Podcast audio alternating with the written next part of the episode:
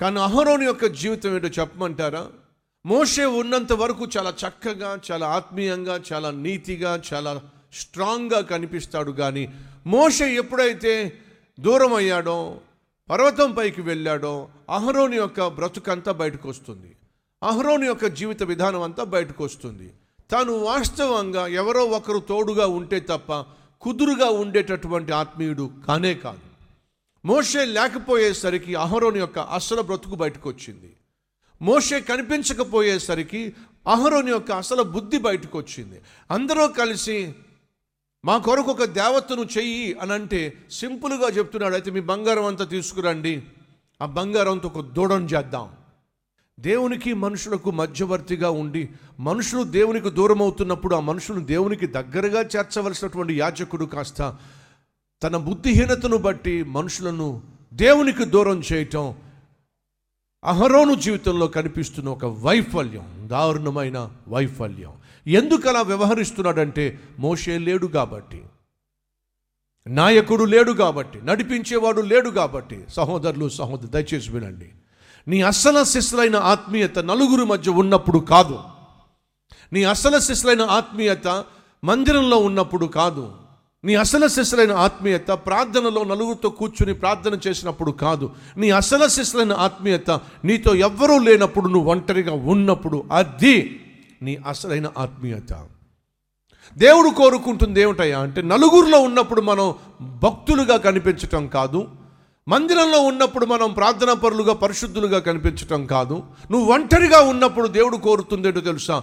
అప్పుడు పరిశుద్ధంగా జీవించాలి. ఒంటరిగా ఉన్నప్పుడు అప్పుడు నువ్వు స్థిరంగా జీవించాలి. ఒంటరిగా ఉన్నప్పుడు అప్పుడు నీ సాక్ష్యాన్ని కాపాడుకోవాలి. నీ కళ్ళను కాపాడుకోవాలి. నీ తలంపులను కాపాడుకోవాలి. నీ ఒళ్ళును కాపాడుకోవాలి. నీ నోటిని కాపాడుకోవాలి. నీ జీవితాన్ని ఆత్మీయతను కాపాడుకోవాలి. నువ్వు ఒంటరిగా ఉన్నప్పుడే నీ అసలైన రూపం బయటపడుతుంది. మోసే లేడో అహరోన్ రూపం బయటపడింది. మోసే లేడో మనుషుల యొక్క రూపం బయటపడింది. మోసే లేడో మనుషుల యొక్క హీనమైన పాపిష్టి బుద్ధి బయటపడింది. అహరోను బుద్ధి బట్టబయలైపోయింది. అడుగుతున్నాను నలుగురు మధ్య నువ్వు బాగానే ఉంటున్నావు కానీ ఒంటరిగా ఉన్నప్పుడు ఎలా ఉంటున్నావు? అడుగుతున్నాను ప్రార్థనకు వచ్చినప్పుడు నువ్వు చాలా చక్కగా భక్తిగా కనిపిస్తున్నావు కానీ మరి మందిరం నుంచి బయటకు వెళ్ళిన తర్వాత ఎలా ఉంటున్నావు? ప్రతి ఒక్కరి పట్ల దేవునికి ఉన్న ఆశ తెలుసా? మనం ఒంటరిగా ఉన్నప్పుడు దేవుణ్ణి కలిగి జీవించాలని దేవుణ్ణి మహింపరిచే వారిగా జీవించాలని దేవుణ్ణి సంతోషపరిచే వారిగా జీవించాలని దేవుడు ఆశపడుతున్నాడు. ఒంటరిగా ఉన్నప్పుడే దావీదు పాపంలో పడ్డాడు. ఒంటరిగా ఉన్నప్పుడే సంసోను పాపంలో పడ్డాడు. ఒంటరిగా ఉన్నప్పుడే అవ్వ సైతాను శోధనకు లొంగిపోయింది. ఒంటరిగా ఉన్నప్పుడే యోధా ఇస్కరియోతు వెళ్ళి యేసుక్రీస్తు ముప్పై వెన్నెలకు అమ్మి పడేశాడు ఒంటరిగా ఉన్నప్పుడే మన బుద్ధి ఏమిటో బయటపడుతుంది. ఈరోజు నా ప్రశ్న ఒంటరిగా ఉన్నప్పుడు నువ్వు ఎలా ఉంటున్నావు? తుంటరిగా ఉంటున్నావా? పాపిష్టివాడిగా ఉంటున్నావా? అయితే అది నీ అసలు జీవితం. మోషే లేడు ప్రజల బుద్ధి బయటపడింది. మోషే లేడు అహరోను బుద్ధి బయటపడింది. ఎంత భయంకరమైన బుద్ధి అయ్యా అంటే దూడను తయారు చేశారట పోత పోశారట దాన్ని తీసుకొచ్చి ముందు పెట్టాడట. ప్రజలందరూ ఆ దూడ ఎదుట ఎదుట సాగిలు పడుతూ ఉంటే ఆహరోను గడ్డి పెట్టాల్సిన దానికి బదులుగా మౌనంగా చూస్తూ ఉండిపోయాడు. కారణం తెలుసా? మోషే ఉంటేనే భక్తి. మోషే ఉంటేనే ఆత్మీయత. మోషే ఉంటేనే ఆత్మీయ పలుకులు మోషే ఉంటేనే దేవుని గురించి మాటలు మోషే లేకపోతే దేవుని గురించి మాట్లాడడం దేవుని గురించి పలకము దేవుని గురించి ప్రకటించము ఆత్మీయత గురించి కనీసము పట్టించుకోము. అవునా? అది వాస్తవమా? జాగ్రత్త. నీవు నీ ఫ్రెండ్స్తో ఉన్నప్పటికీ నీ బంధువుల మధ్య ఉన్నప్పటికీ ప్రయాణం చేస్తున్నప్పటికీ పనులు చేస్తున్నప్పటికీ ఇంటిలో ఉంటున్నప్పటికీ నీ నోటిలో నీ హృదయంలో నీ ధ్యానంలో నీ తలంపులలో దేవుడు ఉండాలి. అలా కాని పక్షంలో నువ్వు నలుగురిలో మంచి ఆత్మీయుడివే కానీ వ్యక్తిగతంగా ఒంటరిగా ఆత్మీయ హీనుడివి బలహీనుడివి అనే సత్యం మర్చిపోవద్దు. మనం ఇతరులతో ఉన్నప్పుడు బలంగా ఉండడం కాదు ఒంటరిగా ఉన్నప్పుడే బలంగా జీవించాలి. కారణం తెలుసా? అనేక సందర్భాల్లో తమ్ముళ్ళు చెల్లెళ్ళు వచ్చి అంటారు అన్న కాలేజీ నిమిత్తం నేను ముంబై వెళ్ళిపోతున్నా బెంగళూరు వెళ్ళిపోతున్నా చెన్నై వెళ్ళిపోతున్నా అమెరికా వెళ్ళిపోతున్నా.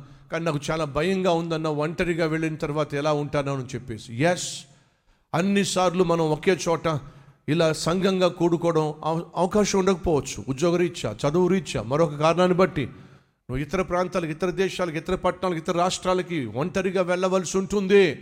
అలా ఒంటరిగా వెళ్ళవలసి ఉన్నప్పుడు నువ్వు నలుగురు మీద ఆధారపడే ఆత్మీయుడు అయితే ఒంటరిగా నిలబడడం సాధ్యము? కాదు. కాబట్టి నువ్వు ఇప్పటి నుంచే ప్రాక్టీస్ చేయాలి. నువ్వు ఒంటరిగా ఉన్నప్పటికీ కూడా దేవుణ్ణి కలిగి జీవించాలి.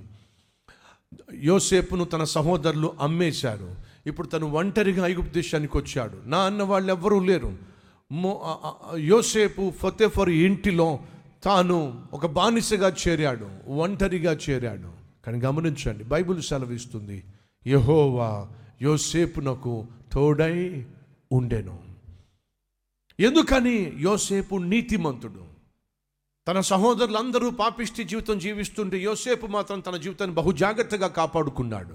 యథార్థతను కాపాడుకున్నాడు నీతిని కాపాడుకున్నాడు శరీరాన్ని కాపాడుకున్నాడు ఒంటరిగా ఉన్నప్పటికీ దేవుడు నాకు తోడుగా ఉన్నాడు అనే ధ్యాస కలిగి ఆలోచన కలిగి ఆత్మీయతను కాపాడుకున్నాడు. సహోదరి సహోదరులో నువ్వు ఒంటరిగా ఉన్నప్పుడు నీకు దేవుడు తోడుగా ఉన్నాడు. నీతో ఉన్నాడు. నిన్ను చూస్తున్నాడు. నీ గదిలో నీతో పాటు పక్కన కూర్చున్నాడు అనే సత్యము ఎరిగి జీవిస్తే ఎంత బాగుంటుంది.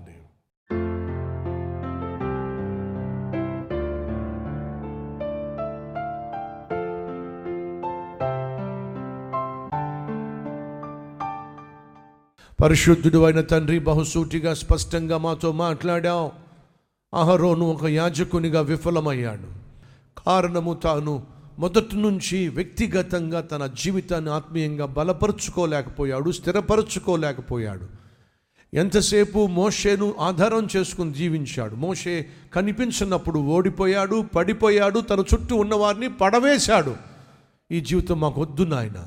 అహరోను కన్న కొన్నటువంటి హృదయం మాకు వద్దు నాయన. నీవు కలిగి ఉన్న మనస్సు మాకు దయచేసి.